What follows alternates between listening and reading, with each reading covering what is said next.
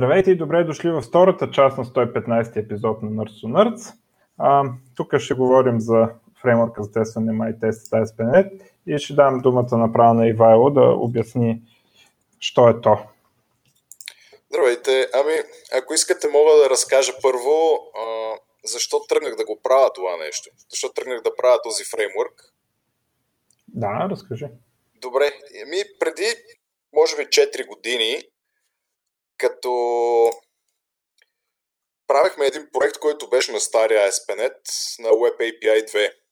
И съответно целта ни беше да го направим перфектен, изпипан, за да можем да го показваме на най-различни хора, които обучавахме в този момент. Тоест, системата не беше демо проект за обучаване, системата си беше а, стандартен веб проект, който има 20-30 модела, има заявки, има оптимизация, има така нататък най-различни неща. Ползваше се от около 2-3 хиляди човека и съответно искахме да го open source и да го направим по максимално, нали, както си по книгите, да бъде перфектен. Което съответно включваше да вземем да му напишем малко тестове, защото стандартно хората пропускат тестовете. И аз за този момент винаги се чудил защо по дяволите хората не пишат толкова много тестове.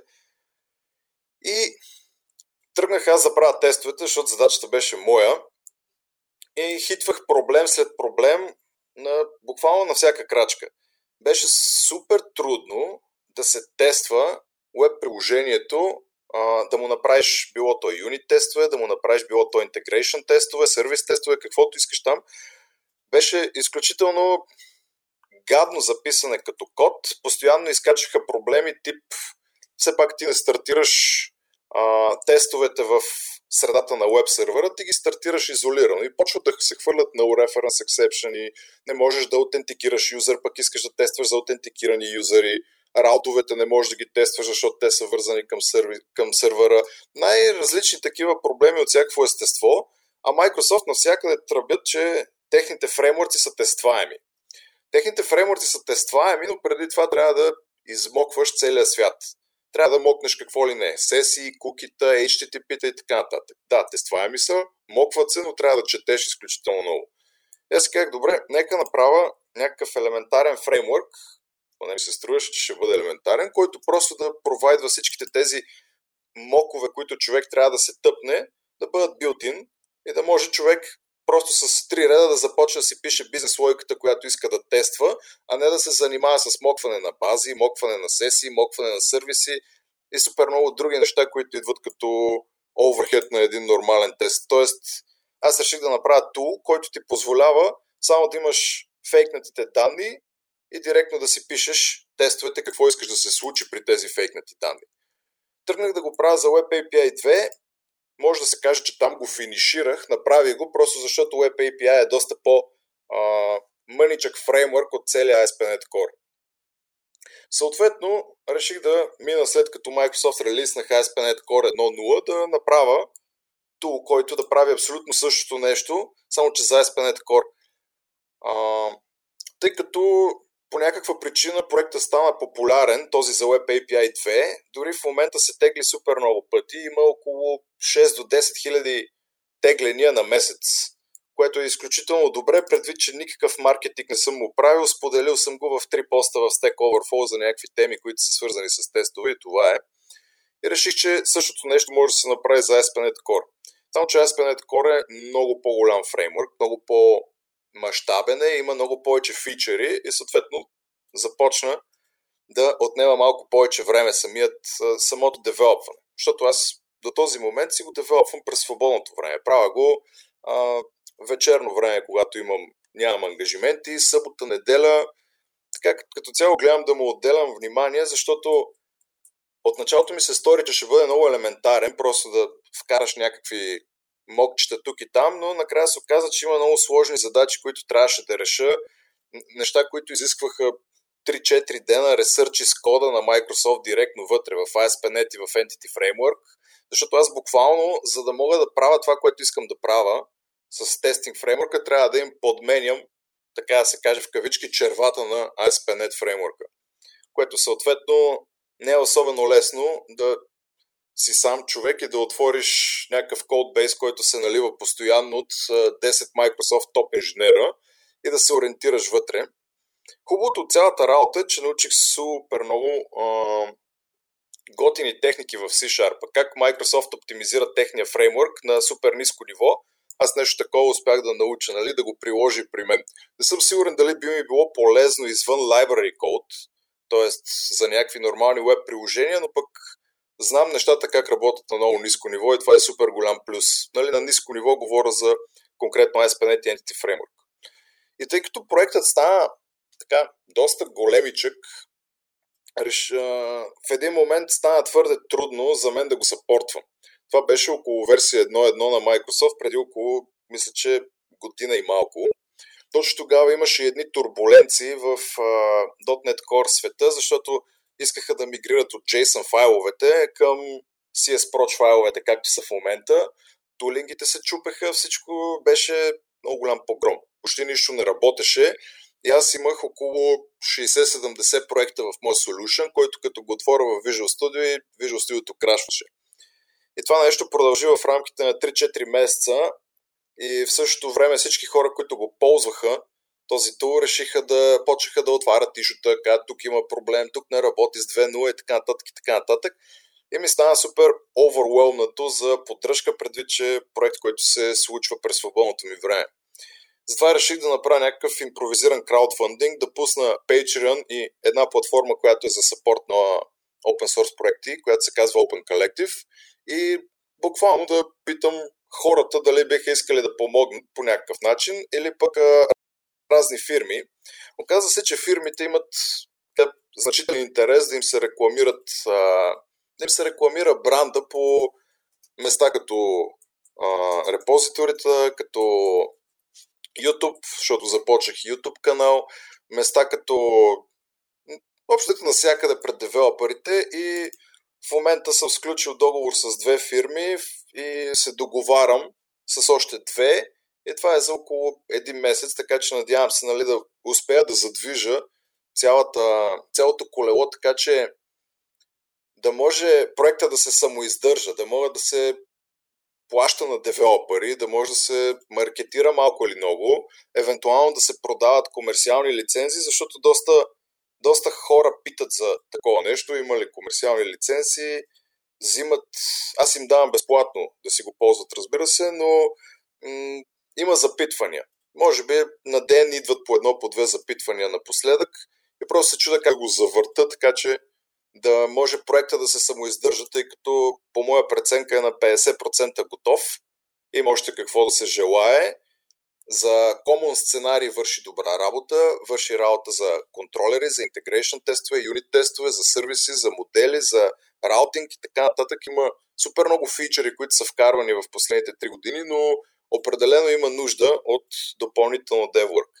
Хубавото е, че покрай тези мои тръбения, че търса нали, по някакъв начин някаква помощ. В момента сме се събрали екип от около 10-15 доброволци, които го развиват проекти постоянно отварят pull реквести.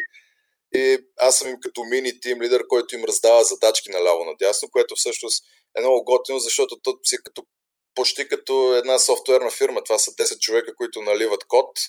Много от тях са джуниори и съответно се опитвам да ги научавам, т.е. процеса върви една идея по-бавно, но пък всяка помощ е добре дошла, особено за неща като документации и туториали, които нали, джуниор девелоперите могат да свършат много добре. Това е, може би, накратко каква е идеята на проекта, т.е. основната цел е тук да може всеки, който се чуди дали въобще да си тества проекта, защото знам стандартния бизнес кейс. Нямаме време за тестове, тестовете отнемат много време, фичерите са по-важни и така нататък. И всъщност се оказва, нали, че човек, който не си тества проектите, 5 години по-късно, ако да е дългосрочен проект, това му се връща супер сериозно. Аз съм го виждал това вече в сигурно 10 проекта, където тестове няма и 10 човека наливат и мърчват код едновременно ежедневно и съответно почват да се случват регрешен бъгове, да се наливат супер много пари за QA, които да тестват и да кликат по приложението наляво надясно и става една голяма какафония. Цялото това нещо може да се избегне, ако поне се вкарат някакви елементарни тестове, които да са поне по ход пата на приложението, по най-често използваните а, фичери. И понеже видях колко е overwhelmнато да седнеш да билднеш инфраструктура за тестове от самото начало, може би ще отнеме две седмици, ако искаш един нормален ASP.NET Core проект да, да му подготвиш инфраструктура, така че тестовете да се пишат за секунди.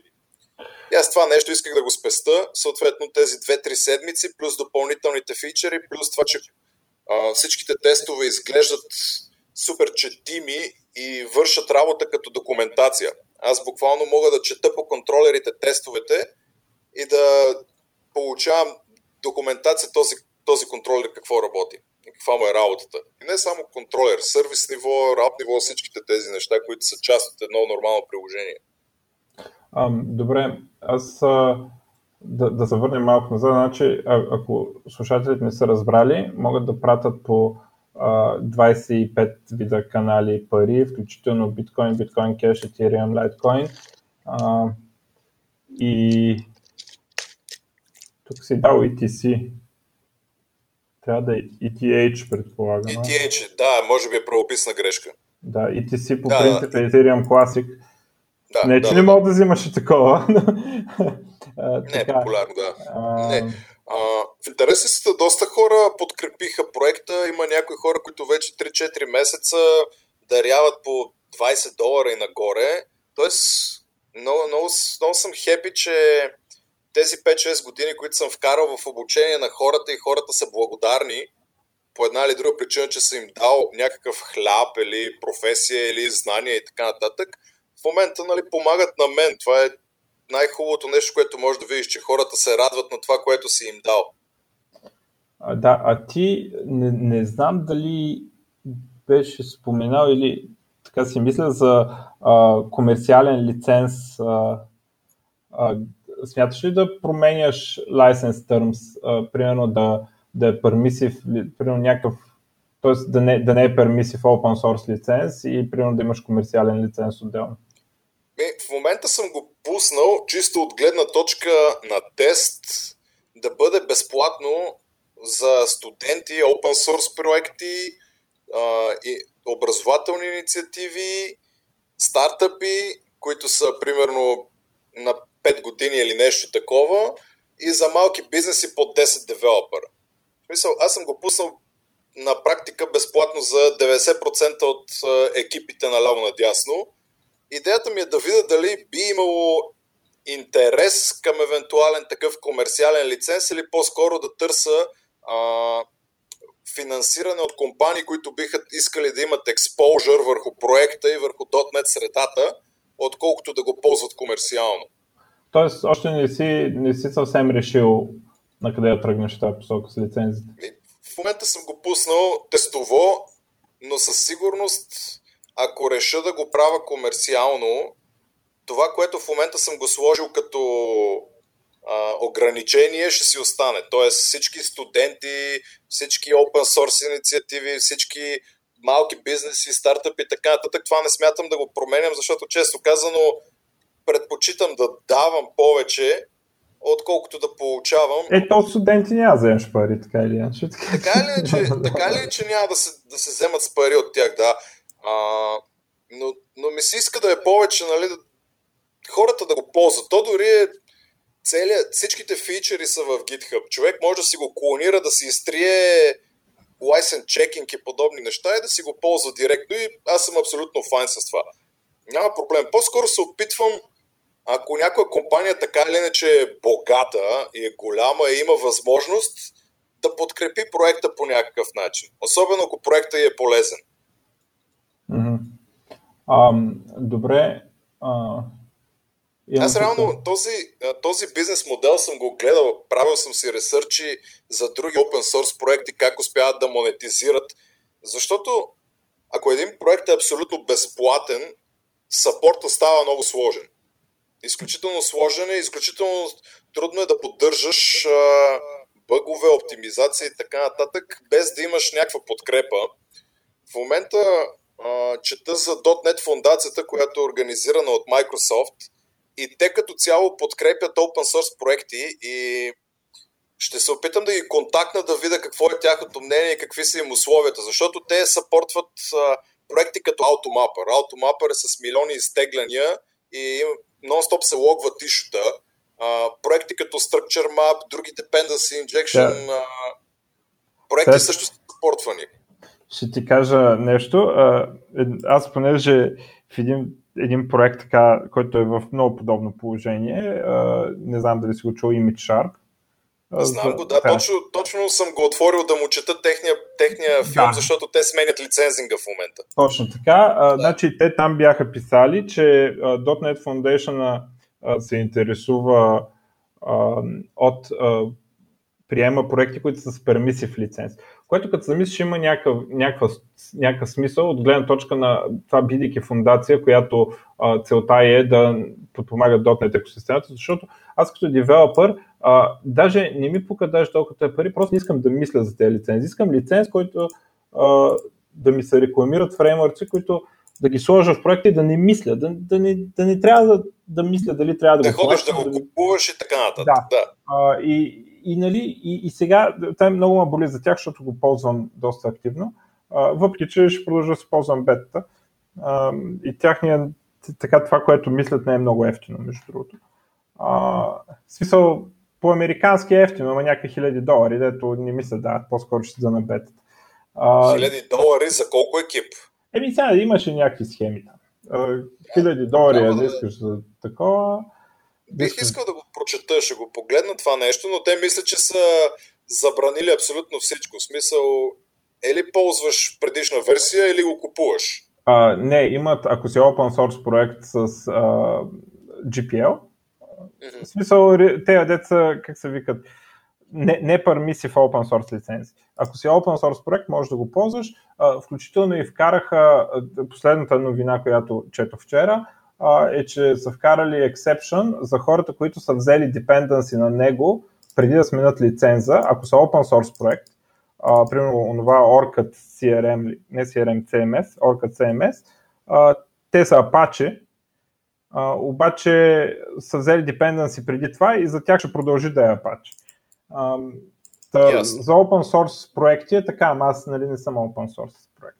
А, и... Ми, в интересностите на мен ми е не съм сигурен кой е правилният подход тук, защото забелязвам, че много open source проекти умират просто защото в момента, в който съберат малко моменти тракшн, хората не могат да, да стигнат да, да поддържат проекта. И аз просто искам да стигна до някакъв момент, в който, примерно, мога, мога имам достатъчно финанси за проекта да един девелопър да го разработва нон-стоп. Mm-hmm. Това ще бъде абсолютно достатъчно. Нито идеята е нали, да, да успее да направи супер много пари или пък да стане някаква огромна фирма, не. Ама и той, твоят, и твоята цел не е изобщо малка. Не, знам, знам. Знам, че не е малка, но не е нещо, което е, нали, get rich quick схема или някаква такава работа. По-скоро, защото на мен времето ми става все по-сложно и по-сложно с развиването на стандартната ми кариера и ми се иска проекта да не умира. Защото аз съм в момент, в който нали, вече съм на 30 години, деца скоро би трябвало да имам. Ще ми стане все по-трудно и по-трудно да мога да го поддържам този проект. Има хора, които депендват на него. Имам, имам компании, които го ползват вече 3 години и са супер доволни. И ако, примерно, те се апдейтнат веб апликациите на версия 5, която излиза след една година, и аз ако съм спрял да го девелопвам, става проблем за тях, защото те имат хиляди тестове, които депендват на, на тази библиотека.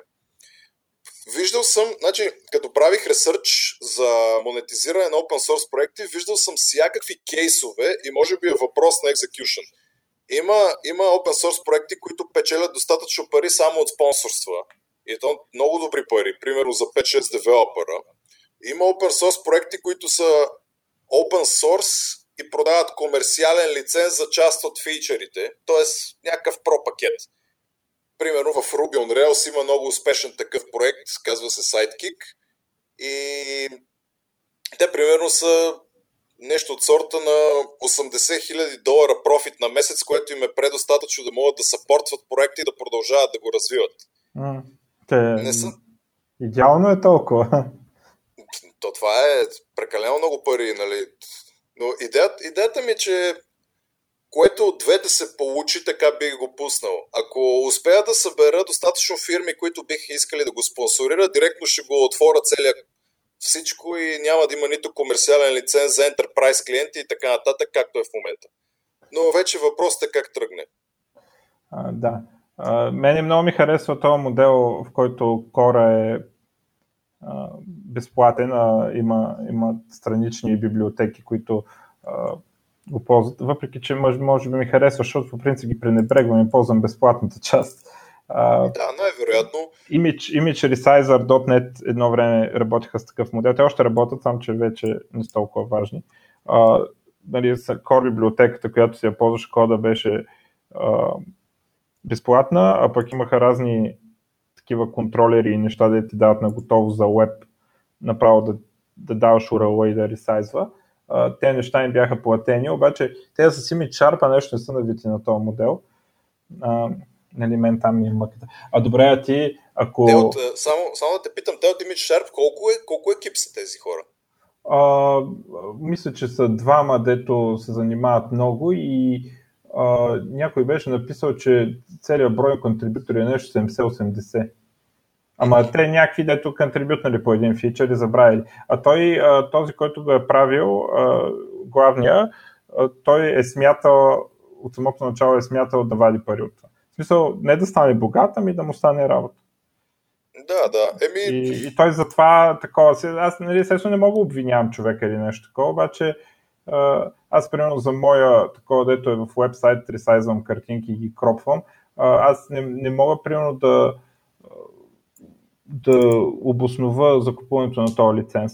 Първото, което е мога да не апдейтвам, после което е мога да смена библиотеката с по-грозна, с Kia Sharp, което според мен е, апито е много, много по-зле, отколкото на Image Sharp. Обаче за... Значи свърши работа, нали така? Да, за тези три класа, дето имам, дето ги ползва, ще ги смена и, ще, и, и това е. Нали. А, но иначе аз, аз съм много възхитен от тази библиотека, че прекрасно API имат. А, сега, а ти, ако, така, те, малко такъв въпрос, знам дали искаш да отговаряш, ама ако а, събереш, ако има достатъчно финансиране, би ли работил ти или би наел човек time? Честно казано, не съм си отговарял на този въпрос, защото целият проект до този момент е развиван през свободното ми време и не съм сигурен дали би го работил фултайм. В интерес на истината, понеже съм правил много веб приложения, сървъри съм дигал, администратирал, правил съм ASP.NET приложения Bowl, а, мисля, че ми е по-интересно да развивам библиотеки, защото имаш много по- повече работа на по-низко ниво. Имаш оптимизации, имаш алгоритми и като цяло ми е по-интересно. Така че ако, ако това стане sustainable модел, със сигурност бих го замислил, но по-скоро на първия етап имам двама-трима, които са доста добри девелопери, които контрибютват редовно. Всеки един фичър са го опатквали за 5-6 дни. Може би ще им предложа нещо на тях. Но това е по-скоро на първи етап. Зависи, зависи дали проекта ще го използват достатъчно хора и какъв му е потенциала. Защото от гледна точка на интересност за кодене е много интересен. Но може би е по-добре да си остане само сайт проект, а, и, е, защото не много хора ще го ползват. Трябва да видя каква ще е ситуацията във времето. Е, сега като го кажат в Nerds, Nerds ще го ползват милионите ни слушатели. Перфектно, значи напускаме работа и почваме само него да правим. да, не дей още, не дей. Чакай да пуснем епизода. Добре. а, добре. А, дай да се насочим малко към техническата част, че нали, така много го обсъдихме вече другото. Сега, а, може ли първо да ме светнеш, аз, понеже съм бос в тестовете, а, аз съм виждал съм и съм използвал този най-стандартния модел за тестване, дето му викат Range. ActaCert, да. ActaCert, да. А, доколкото разбирам, този фреймворк не ползва този, не знам как да го нарека, патърн. И... Ако искаш, да. можеш да го ползваш. Така съм направил апито, че ти ако искаш, можеш да ги подреждаш нещата в Arrange ActaCert Да. Но не, не е задължително. И от нашия опит, защото сме тествали две-три приложения наши си с а, това нещо, не ти трябва, защото е достатъчно четимо и без да следваш AAA, но можеш да го правиш. Не е Ще ме светниш ли? Какво значи факти theory, защото те тестинг фреймворци, дето съм ползват, не използват а, тая номенклатура или как да го нарека тая, да, тая именно. Значи, факти theory са част от XUnit. XUnit аз го намерих само защото Microsoft са го включили в официалния код на ASP.NET. Mm-hmm. Тоест ASP.NET Core е тестван с XUnit, а не с Microsoft Testing Framework. Плюса на XUnit е, че имаш асинхронни тестове out of the box, директно са асинхронни, т.е. трябва да ги изключиш едва ли не за са синхронни. Имаш а, е много лесен, защото повечето фреймворци имат стейт per клас. Тоест всеки тест шерва стейта с останалите тестове в класа и ти трябва да се грижиш да го зануляваш това нещо. Mm-hmm. В, в XUnit имаш стейт per тест. Всеки тест си е отделен стейт и става много лесно.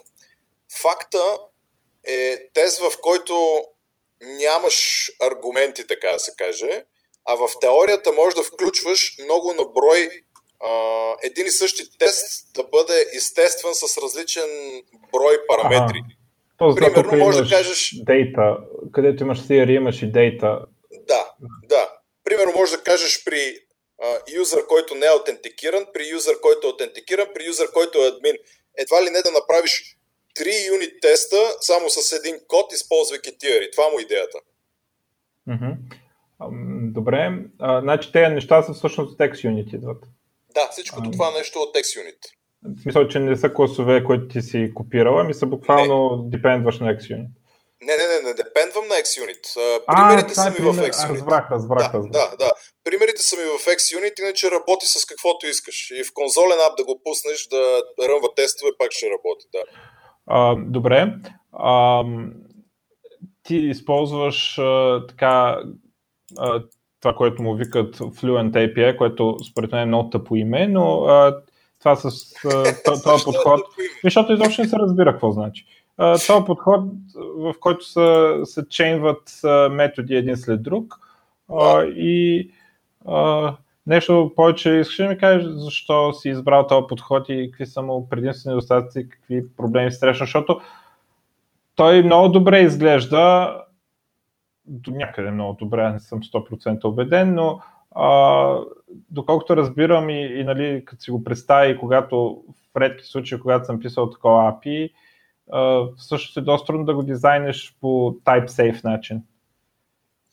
Значи, а, честно казано, идеята за API-а излезе от някакъв зарязан проект, който беше за MVC 4, това беше преди много години, където бяха направили много елементарен uh, Fluent API за тестване на MVC. Но нямаха, нямаха почти никакви фичъри, имаха нещо от сорта на Beta Assertion метода. Обаче, когато го ползвах, ми направи впечатление колко лесно ти идва мисълта по време на тестването. Окей, аз искам тест, който да има юзър, който в кеша да има дадени данни, който в сесията да има дадени данни когато извикаме този метод, трябва да ми се върне зачистен кеш, в базата да е записана и тази данни и съответно да върна редирект към еси кой метод.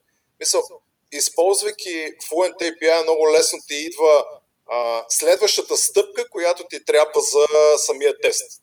Тоест ти почваш първо с arrange частта, в която попълваш данните за теста, след това имаш извикването на метода, който тестваш, независимо дали е сервис контролер, view компонент или там каквото имаш да тестваш.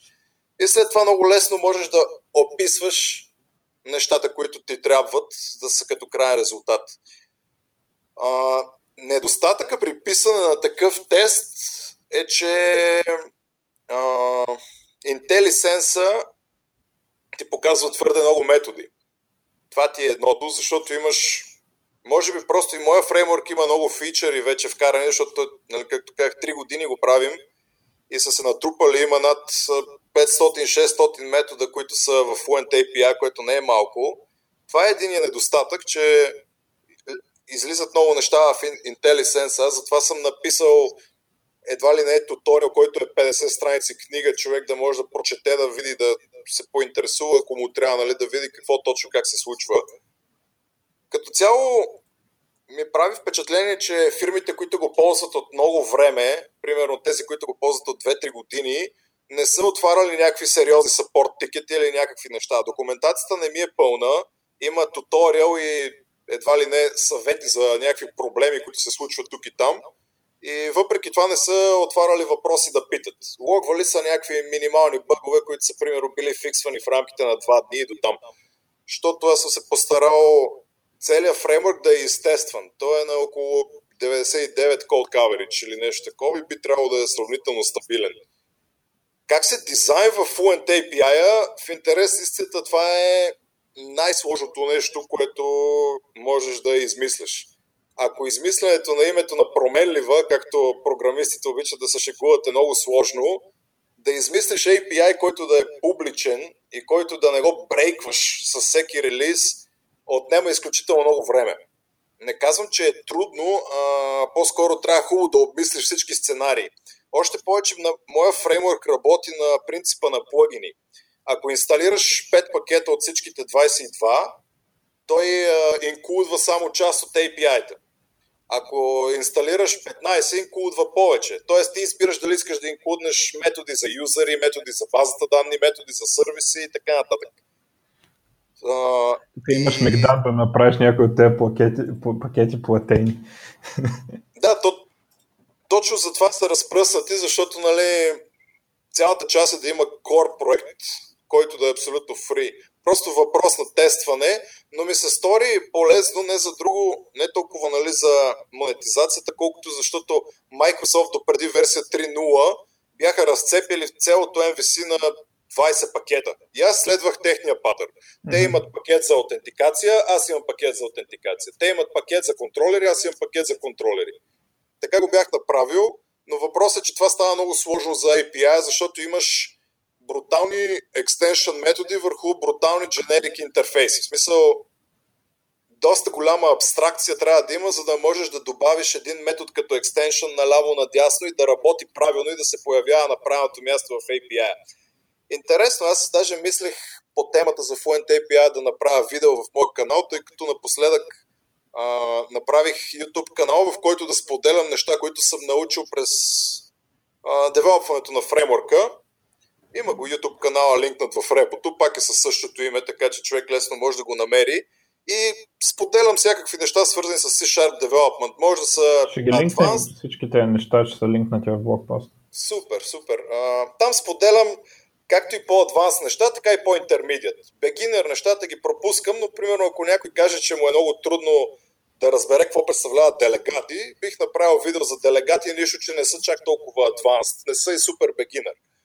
И мисля да направя едно видео за Fluent API, защото наистина ми отне изключително много време да го измисля чисто архитектурно, как да го подреда, така че лесно да мога да добавям на отделни места в API нови методи, които да имат логика да бъдат там. Аз, както казах, това е за мен, ти като го ползваш, не, не го виждаш, ама то това е хубаво, когато е дизайнът хубаво в Fluent API, ти го ползваш и, и не чейнваш си методчетата и изобщо не се усещаш колко време е от него на човека да измисли какви типове да сложи, а, как като извикаш един метод, да, той return типа му да се смени, трябва дженерика да флоува през, през тези типове, за да можеш да се върнеш обратно откъдето си почнал нали, след като избереш някакви неща.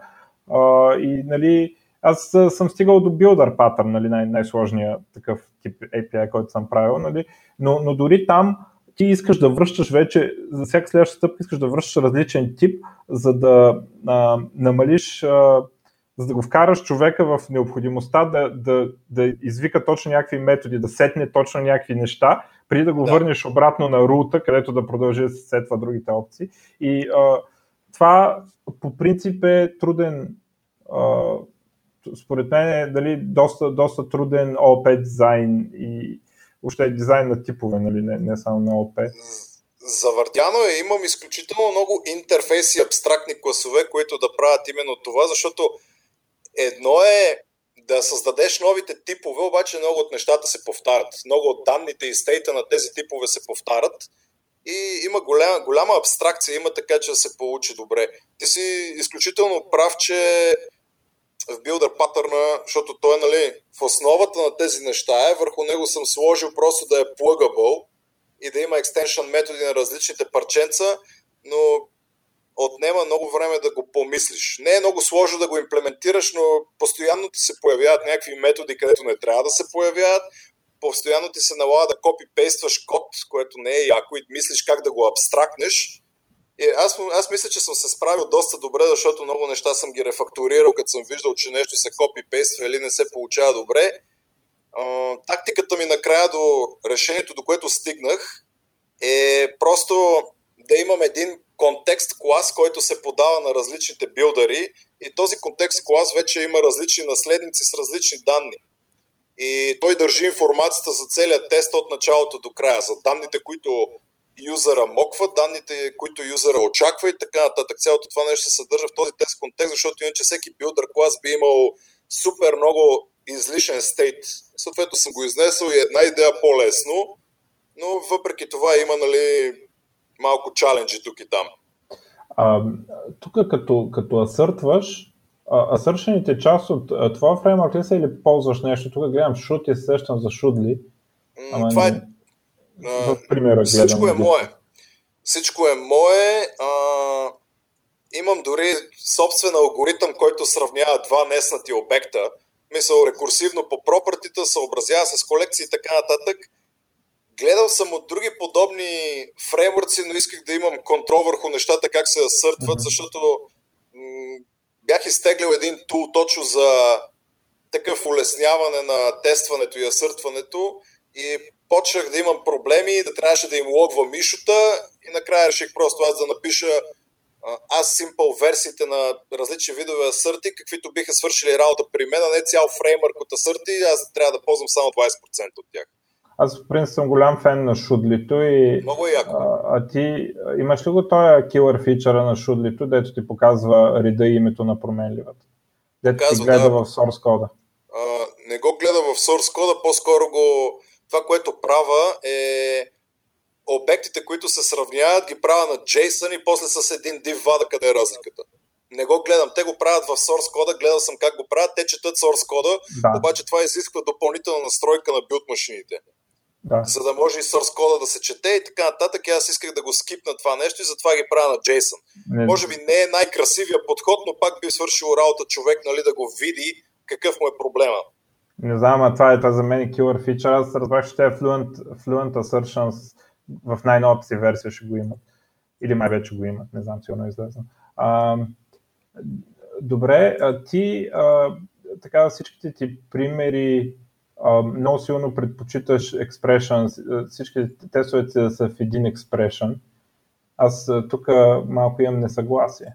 В смисъл, ако как, отидеш... как, как ще изглежда, ако ще изглежда ли толкова добре, ако си ги реда на отделни стейтменти? А, има, има надолу, ако скромнеш малко по-надолу, може би малко преди края, има Arrange Act Cert секция, където има два примера. Един е просто с коментари, който не е толкова як, но втория е показва как теста би изглеждал, ага. ако си ги вадиш. Видя ли го? Да. Var контрол е равно на...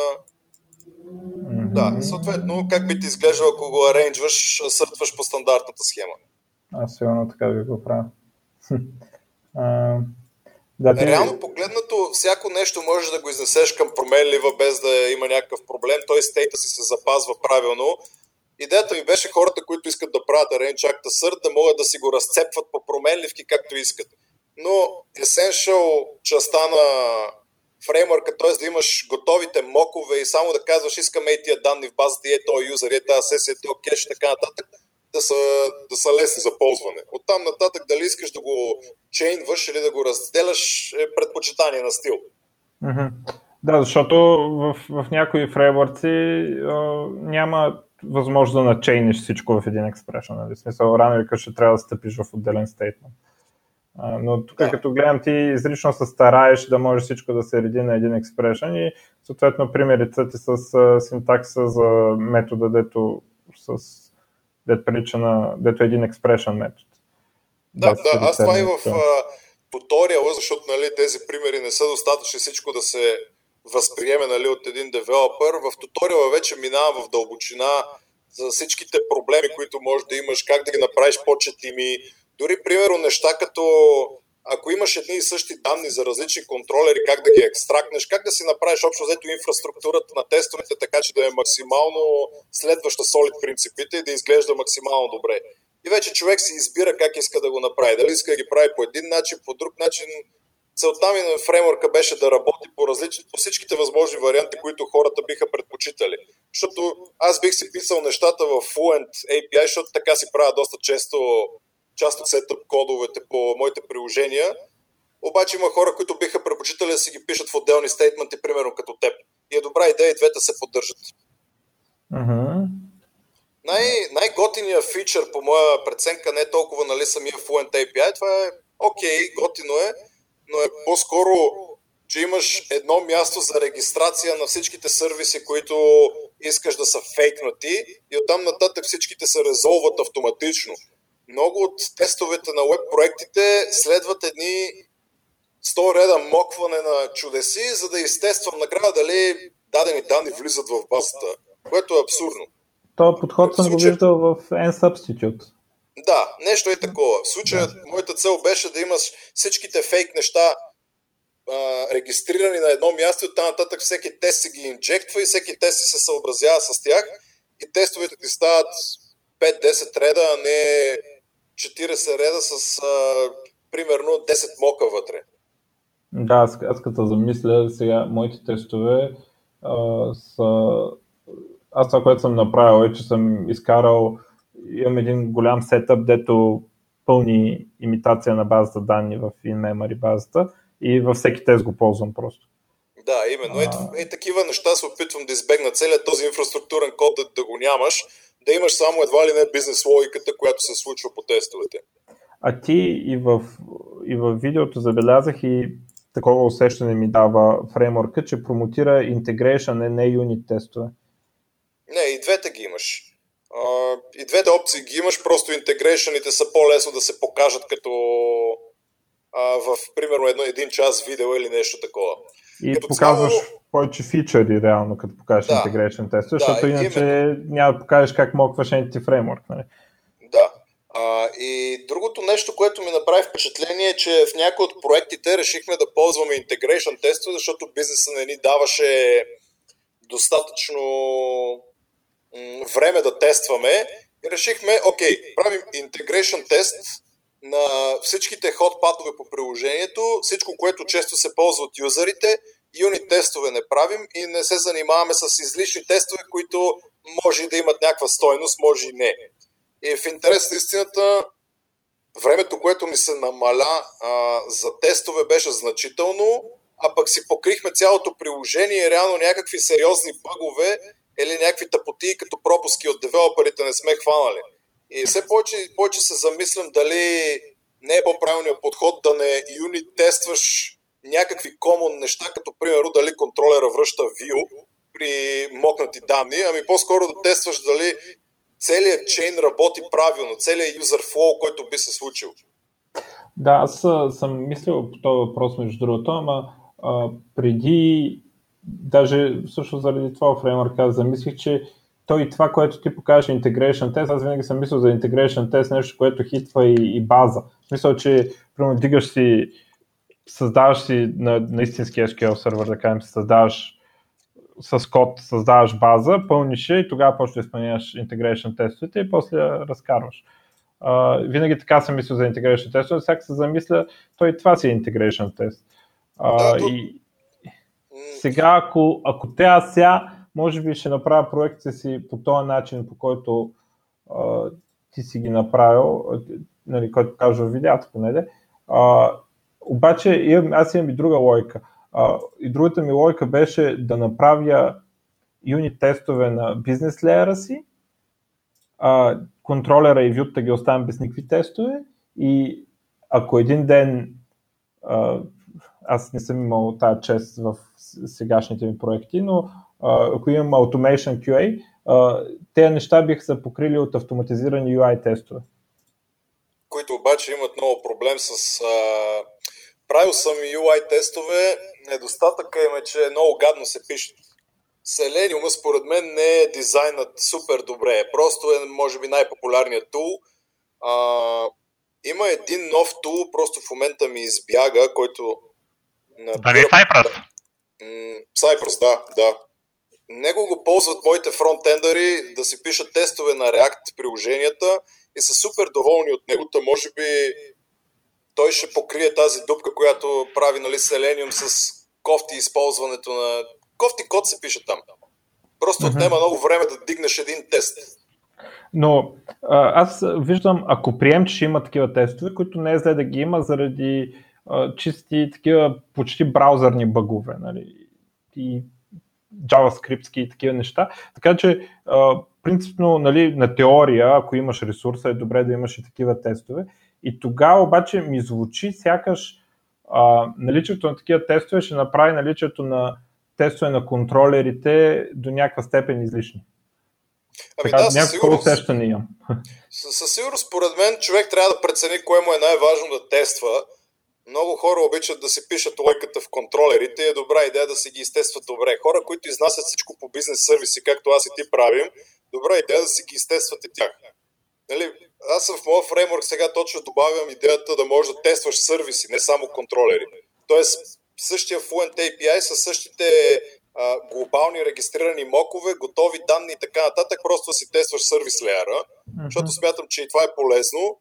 Вече за UI тестовете не съм сигурен дали биха накарали да не пишеш контролери на теория, да, обаче на практика HTML се сменя твърде често и според мен става много трудно да се мейнтейнват тези UI тестове, поне това е моя опит с Selenium.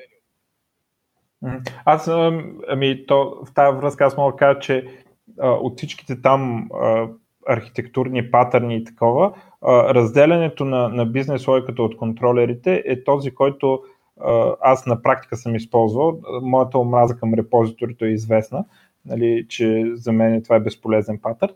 Но... Аз съм абсолютно съгласен, а... даже мисля да запиша едно видео по тази тема, защото хората все още мислят, че има някакъв смисъл от него. Е, аз в последните... има.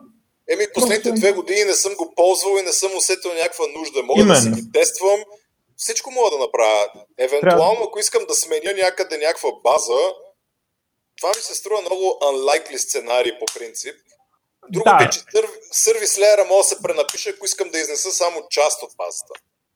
А иначе чисто организационно не е ли добре репозитор патърна, който за, за база данни да, да на място организиран? Ми не. Абе, по принцип има ситуации, в които правилно написан repository pattern, като под правилно написано означава да използва specification pattern и аз друг начин на правилно написан repository pattern не съм видял. За съжаление 95% от repository патърните по интернет са грешни в реалните проекти. А, но дори тогава трябва да се направи калкулиран лист каква е вероятността да трябва да смениш значителни количества от дейта стора си.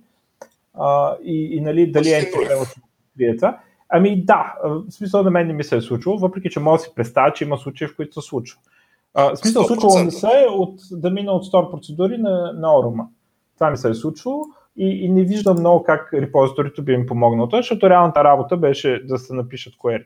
Дали ще ги напиша аз в бизнес леера или не, горе-долу се е а, обаче, другото пък ми се е случвало, ама едно 5-6 пъти. А, случвало ми се е да заменя а, а, старото MVC с новото MVC. Да замена Web Layer върху старите сервиси. Случва ми се да заменям MVC с Web API. Случва ми се това, Web Forms ми се е случвало, обаче да си призная, там не беше много добре разделено, така че не беше чисто да не, да не пипам в сервис layer. Но, но става просто, че а, изглежда, че WebTech се променя достатъчно често, а, така че Web Layer се променя. И това е малко, а, малко както твой аргумент за HTML, малко аргумент срещу а, те integration тестове. Защото е по-вероятно сервис леера ти да, се, да трябва да го подмениш никога, а пък да трябва да подмениш веб леера. Да, така е, но а, конкретно в а, ASP.NET Core ситуацията, ако подменяш примерно от Vue към uh, Web API, защото аз не си представям към какво друго можеш да го смениш, или обратното съответно, въпреки че е по-съмнително това като ситуация. Вече можеш към Blazor да го смениш. Да, можеш да го смениш към Blazor, но контролерите мисля, че пак ще ти останат същите. В смисъл, ако API... Към Blazor, да, обаче ако смениш към сервер сайт Blazor, можеш да, да. видиш друго. Да, вече зависи, но мисля, че има доста време до сервер сайт Blazor да стане достатъчно стабилен. Хората може би в момента още го ползват само за stuff. Mm. Иначе, ако сменяш контролерите, те контролерите остават същите, просто подменяш методите, така че може би няма да имаш толкова ад и някакъв хел нали, за мейнтейнване на integration тестове. Mm-hmm. Вече много зависи от ситуацията, нали? много зависи какъв е проекта. В някои проекти сигурно би имало смисъл да тестваш само юнит. Ами мен, част от случаите, когато това ми се е случило, е било от миграцията към .NET, към .NET Core, която надяваме се няма се случва повече. Надали, да. Не би да. трябвало да се случва пак. А, другото, за репозиторито патърн, моето мнение е, че просто върш, повечето имплементации вършат работата на DB контекста и нищо повече. Пак имат крут операции, safe changes метод и повечето хора го имплементират така, мислики се, че правят някаква абстракция отгоре, но те правят абстракция, просто не, не добавя голяма стойност. Нито мокване имаш, нито тестваемост. Ами, Според значи... мен екстра леер е вече... Аз, както обичам да казвам, трябва най-малкото да си представиш, а най-добре и да имплементираш, ако ще правиш репозитори, няколко метода и няколко репозитори, да ги имплементираш с Store процедури. Ако можеш да ги имплементираш с Store процедури и с Entity Framework, без да промениш нищо в сервиса, тогава си направил правилно репозитори. Само, че нали, всички мутват, нали? освен ако някой иска да види правилно репозитори с .NET и Anti-Framework и Shop on Containers, всъщност и Shop on Web и Shop on Containers има. Те са един и същи проект, едното е с контейнери, другото без. и там има правилно имплементиран репозитори патърн, който приема specification и нали, там нещата са направени както трябва. И за мен пак не си струва, защото просто много рядко идва идва стоиността от това нещо, идва нуждата да се променя базата, без да се променя бизнес логиката. Да, ту much hassle е според мен. А само да попитам чисто хипотетично, ако да кажем ползваш Oracle с Dapper и перформансите е много важни, си пишеш торт процедури за, за перформанс, тогава с репозиторито не е ли да way to go? Ами, по, по-скоро не, защото Ами, да да знам, сега може и да е. Те, това пък по-трудно са тества. Ами тогава, да, може би. Тогава с Dapper аз мисля, че е добра идея да имаш екстра абстракшн, който да ги абстрактва тези нали, дапърските чудеси, е, колването на сторатите процедури и върху тях да имаш сервис леер вече с бизнес логиката. В тази ситуация да. Точно така, да. Я така но, но пак... Ти реално трябва да си билднеш твоя мини ORM, който е за твоя бизнес, нали? За да ти е лесно да. да го ползваш, да. Но, но пак трябва да го направиш с specification pattern, според мен. За да може, за да може това репозитори после да се използва, ако искаш да минеш към ORM, или примерно да, да поддържаш две бази едновременно. А, такива изисквания има форума за софтуер, нали? т.е. софтуера за форуми. Нали? Едно време, не знам сега как е, но едно време може да върви на различни бази. А, и така че затова решението е specification pattern, за да изолираш това. Specification pattern на всеки метод се подава така наречения specification, а specificationите, в който се дават параметри и такива неща, а спецификейшените се имплементират отделно за всяка имплементация. За Entity Framework имплементираш един specification, който има link query, за Dapper ще имплементираш вътре, ще напишеш SQL, ако си store процедури, ще напишеш коя store процедура се вика и така нататък. И това е смисъл на specification pattern. Реално в класа specification отделяш query И, и, нали, в, т.е. юзърския код, сервис кода, му дава само параметрите, което е имплементирано вътре и го подава на репозиторито. И съответно след това имплементираш отново Data Access Layer си за другото и сервис Layer не знае за това нещо. Specification също е част от Data Access Layer. На мен също ми хареса този подход и аз съм го виждал, но пак трябва да имаш валиден reasoning да го ползваш. Да. Не нали просто го слагаме както хората слагат репозитори патър. Преди няколко години и аз го слагах така, просто така бях научен. И ми беше много интересно в един момент, като почнах да ресърчвам има ли смисъл реално. Аз не видях смисъл, направих един проект без него и не видях стойността. Така че много зависи.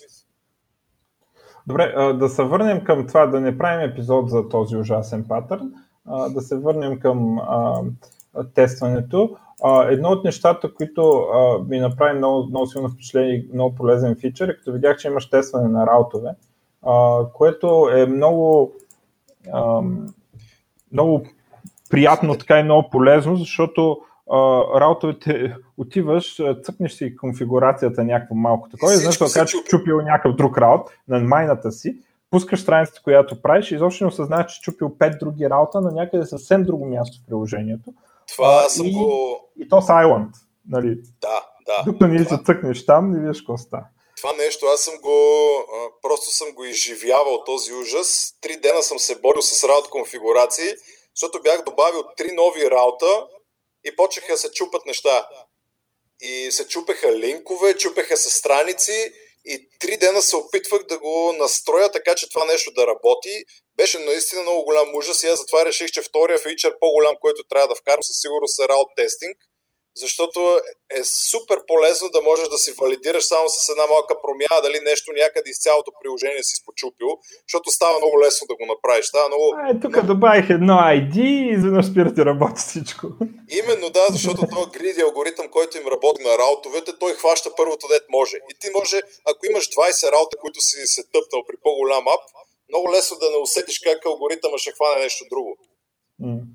И ти, най- най-галното е, че правиш го фичъра, пускаш си го, тестваш си го, той работи и ти не осъзнаваш, че чупил нещо, дето няма абсолютно нищо общо с това. Да, именно. А, но пък в интерес на истината, раут тестинга ми е бил винаги най-сложното нещо да имплементирам в цялата система, защото отзад аз ползвам директно класовете на Microsoft, които са internal класове. Под internal имам предвид не, че са с internal modifier, просто са internal и, и се сменят редовно и понеже искам раут тестинга да работи по абсолютно, абсолютно същия начин, както би работил в реалното приложение, много, много завъртяно ми беше това нещо да успея да го мокна, така че да наработи без сървър.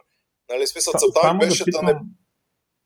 Аз, аз като ти гледах видеята, ми, там едни от, не знам къде, някои от видеотата, съм останал впечатлен, че фреймърка работи като спинва инфраструктурата на ASP.NET отдолу. Това да. не е ли вярно или е вярно само за раутинга? Или какво? За всичко е вярно, като а, всичко е lazy loadното. Идеята е да не отежнява тестовете, ако нямаш нуждата от някакви неща, които би иначе имал нужда. Примерно, в някои ситуации, ако искаш да тестваш темдата, ако правиш нормален тест, който, който в контролера ти съдържа темдата, темдатата трябва да се конфигурира, че теста гърми. И аз тези неща, примерно, съм ги подготвил и ако някой иска да ползва темдата, тя се лоудва с а, стандартно лейзи, нали?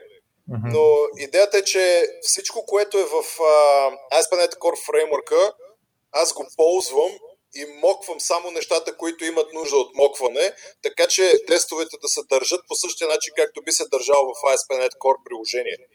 Защото нали, всички сме виждали картинката, в която Титаник потъва, обаче комина му работи добре, задната част му работи добре и въобще юнит тестовете на Титаник работи, а кораба целият потъва в момента. И затова исках раут тестинга, контролер и всичко да бъде, да се държи по същия начин, както би се държало в ASP.NET Core контекст, без да имам overhead от стартиране на цял сървър. Защото ако стартирам цял сървър е лесно. Аз си тествам дали раута връща 200 или 404 да кажем, че това е доста лесен похват. Обаче за това нещо трябва да дигнеш целия сървър, стартъп файла, бази данни да се тъпнеш, всичко трябва да му работи. А моята идея е само да тествам, само да използвам инфраструктурата на раутинга, която мачва до контролер, action и съответно отделните root данни.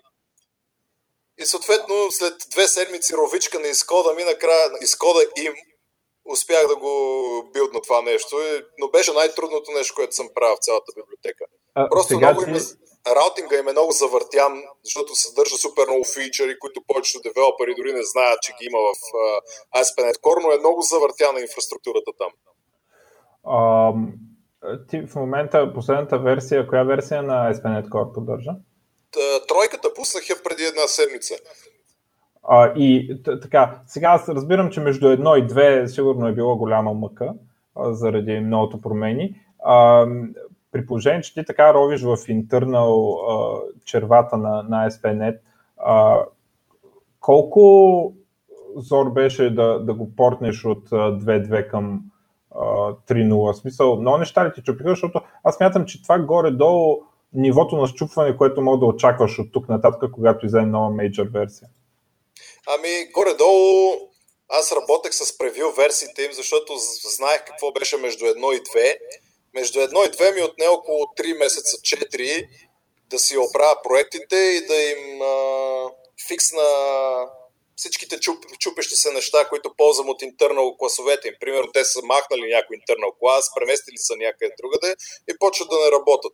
От 2.0 към 3.0 ми отне пак също толкова време, около 2-3 месеца, основно защото са сменили целият раутинг на endpoint routing се казва. Mm-hmm. И вече имаме legacy раутер и endpoint раутера. И endpoint раутера работи по тотално различен начин и аз на практика трябваше да имплементирам цялото нещо от нулата. Обаче да поддържам моя API, така че да няма breaking changes. Затова се забавих. Повечето им други неща обаче са сравнително стабилни, нямаше някакви проблеми. Mm-hmm. Но предвид, че пускат превю версии, два месеца ми е напълно достатъчно и това е през свободното ми време, нали? Не е full-time работа. Да. А, ми, да, аз наистина смятам, че горе-долу толкова мога да очакваш. Въпреки, че значи, то endpoint routing го има в 2.2, само че не е пуснат по дефолт, значи тогава не си го поддържал. Не, тогава не го поддържах, защото endpoint routing работеше нормално и с legacy раутера. Тоест, дори да си пуснал твоя endpoint раутер в апа, моите тестове работеха а, въпреки това, заради Legacy раутера, че съвпадаха много неща, обаче това го промениха и вече не съвпада. Mm-hmm. И съответно това беше нещо, което аз трябваше да променя. Като цяло в момента с всичките колеги, които помагат доброволно, на тях съм им дал да, дават, да правят нови фичери, а аз се занимавам именно с такива портвания и подобрявания на фреймворка, да има по-голяма и по-добра, по-добър сапорт на ASP.NET Core фактически. Докато а... някакви нови глезотийки и дреболийки съм ги дал на момчетата и те си цъкат и много им е интересно, защото проекта не е много лесен. Има неща за ров, ровичкане и за мислене и някои от тях дори такива се надъхват. А... Буквално нямат ли, имат ли свободно време на работа, отварят проекта, копат по него, много готино. Много им е харесал. Да, те, по принцип, аз съм забелязал, даже на моя сайт има някаква статия за това. Те, а, тестинг фреймворците, по принцип, от чисто програмистка гледна точка, са, може би, най- най-интересният тип код, а, защото и, и той, те правят неща, ето като а, това, за което говорихме, а, дето го прави шудлито, дето ходи да рови кода, N-substitute, начина, начина по който замества също е много брутален, нали, един такъв читърски. И това са, те правят, правят неща, които а, са такива, дето в нормалния код не можеш да си ги позволиш. Някакви хитри абюзвания на езика, на, на, на, на фреймворците, на ровене в интерна неща и то една от основните причини е, че аз а, би ги пляскал през ръцете това, ако го направят в нормалния проект. Обаче в тестовете има нали, този тестинг фреймворк и ако, ако има бък, реално ти ще чупиш теста. Нали? Тоест, нищо, нищо фатално няма да стане, най-много се чупи тест. И а, така съм забелязал, че в тестинг фреймворците се правят най- най-такивата хем да ги нарека извращения, ама те заради контекста, в който се правят, не са извращения, са някакви супер хитри неща. Дето, ами да, не, е примерно... хитър, не е толкова добре да си хитър в реален проект. С, Със сигурност. Да. и аз имам някакви такива неща, особено към раут, към раут тестинга. Имам много завъртяни колвания към ASP.NET Core. Също на няколко места имам завъртяни expression дървета, които не съм сигурен, че ще ги видиш в стандартен application код. Примерно да бъркаш в а, този автоматичния клас, който генерира компилатора от expression дърво, който държи сколпа на, ця, на цялото expression дърво. Mm-hmm. Там е, е, такива неща ми се налагало да правя, точно за да мога да поддържам нали, тестове, и мокване и така нататък. И наистина има забавни моменти. А Expression дървото, аз нещо не мога да сета къде се прилага това. В, при... Специално в тестинг. При мен ли? Да. Ами, при мен като кажеш, искам ей тоя раут, който е някакъв стринг, да мачва до примерно home controller с ей тия данни, с еди си кой екшен. И ти го подаваш като expression дърво и аз от expression дървото трябва да вада цялата тази информация. А, те така работиш. Смисъл, това, което виждам тук е реално expression tree, така ли? Всичко са, всичките, всичките func-related неща, които приличат на функции, са expression дървета, да. Защото тези... Аха, защото не са, аз... не са лампи, а са expression tree. Не, защото Примерно, примерно метод кола, който казваше това ми е екшена, ти върху него можеш да искаш да тестваш допълнителни неща, като примерно екшен филтри. Разбрах. Да, и аз трябва да ги извадя от expression дървото. При route, при route конфигурацията, там съответно трябва да може model binder от request да извада неговата информация и съответно от expression дървото да извада също информацията и да видя дали съвпадат. Така че има, има expression дървета. Да, да, да, разбрах много яко, да. Да. А, добре, а, аз вече са, изчерпвам се от към въпроси. Искам да питам а, някакъв фичър, който искаш да шаут-аутнеш, нали, а, който не, не сме говорили за него. И също, какви са следващите фичъри, които ти нали, каза, че на 50% е комплит. Аз нали, нямам. Кое е това, дето другите 50%? Значи, а, първо, според мен най-яките фичъри, нали, някои от тях ги казахме, са раутинга, защото това много леснява. А, глобалната регистрация на мокове, така че да не пишеш тест, в който имаш 90% код мок, ами имаш само тест с бизнес логика. И другото са нали, всичките билтин неща, като аутентикация, бази данни готови и така нататък. Това са му фактически фичерите. И тук бих искал да вметна а, това, което говорихме преди малко, дали има смисъл от integration тест или от еди си какъв тест, много, а, мой, моята цел тук е да мога да дам на хората, които нямат много време да тестват, все пак да имат някакви тестове, които покриват контролери, сервиси и така нататък. Тоест, целта ми е да им спеста времето, за да могат да се концентрират нали, върху това, което бизнеса иска. Вече дали е по-правилно да правят integration или юнит тестове, това вече си е нали, въпрос на преценка и ако имаш време за тестове, е добре да го обмислиш, за да прецениш кои части е добре да тестваш. Но когато нямаш време, всъщност повечето фирми, които са искали да го ползват и са ме контактвали, са били именно такива, които казват, ние нямаме много време за тестове и мислиме, че твоето решение ще ни свърши работа.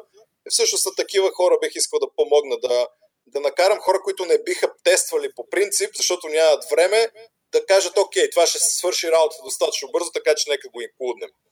От гледна точка на фичери, които следват, в момента се насочвам към значи, моите момчета, които помагат, правят допълнителни апита, които примерно намалят редовете код в тестовете, някакви готини фичери, които са have. Аз искам да вкарам бизнес layer тестинга, т.е. на сервис layer ниво. Това е първото нещо, което ще го вкарам в най-скоро време. Буквално след портването на 3.0, това ми е плана. Нали? Сега, след като го портнах преди няколко дни, да вкарам сервис layer тестинг. Следващото нещо е, много хора ме питат за acceptance testing, което идеята му е да мога да чейнвам няколко контролера и един вид да тествам дали дадено user story работи. Ако даден човек се, ако даден човек се, се регистрира, след това се логне, след това си промени паролата, след това се разлогне, дали ще, му се, дали ще може да се логне с новата парола. Примерно не е такова user story. Е това нещо бих искал да мога да го направя и да го тествам с библиотеката пак в един чейн. Да е супер лесно да можеш да чейнеш няколко контролера и да подаваш стейта от респонса на предишния контролер фактически към следващия много, по някакъв много лесен, интуитивен начин. Това искам да го измисля как да го направя така, че бъде удобно, защото доста хора ме питат за такъв вид фичър, където искат да си тестват юзер сторите и според мен ще е полезно. Да, да, много приятно звучи. Да, и последното нещо, което ми е нали, третото най-приоритетно, така като по-голям фичър, е вече реален integration тест, където се рънва сървъра и всичко си работи така, както би трябвало нали, самия сървър да работи, защото Microsoft провайдват такъв solution. Тест, техния тестинг фреймворк прави това. Дига цял сървър и го и тества респонси. Проблема обаче е, че техното нещо разчита само на Magic Strinгове и може да тестваш request и response. Пък аз вече така или иначе съм вкарал инфраструктурата, която бърка между посредата на ASP.NET Core. Много ще ми бъде лесно да мога да вкарам стартиран сървър, който обаче да има strongly typed assertion, а не примерно дали кодът ти е 200 или да HTML съдържа някакви неща. Мога да го завърта така, че да имаш хем integration тест, хем да не тестваш директно респонса в грозния му текстови вид, ами да го тестваш по strongly type приятен начин. Mm-hmm. Това, са ми, това са ми трите неща, които като първите две са по-скоро желания на някакви хора, които го ползват, третото просто защото ми се струва кул cool да го направя. Добре. А, ми да си призная, вече а, така изчерпаха ми са въпросите и ако нещо искаш да кажеш или Алекс, ако нещо иска да пита, не знам. ами аз не, нямам въпрос. Темата беше много интересна. Ами вие, вие често казвам, доста време си поговорихме. Мисля, че мина час и половина. Аз да. очаквах по-бързо да свършим, но много неща разискахме. Много ми хареса разговора, честно казано, и съм изключително благодарен, че ме поканихте. А, и ние сме благодарни, че гостува. А, ми ако искате да приключваме тогава, пък да, до другия път. Добре. Добре. Чао. Ами, в такъв случай отново благодаря Чао. и се надявам някой наистина да е намерил тулчето за полезно и да реши да се включи по някакъв начин. Е така, благодаря момчета, чао от мен.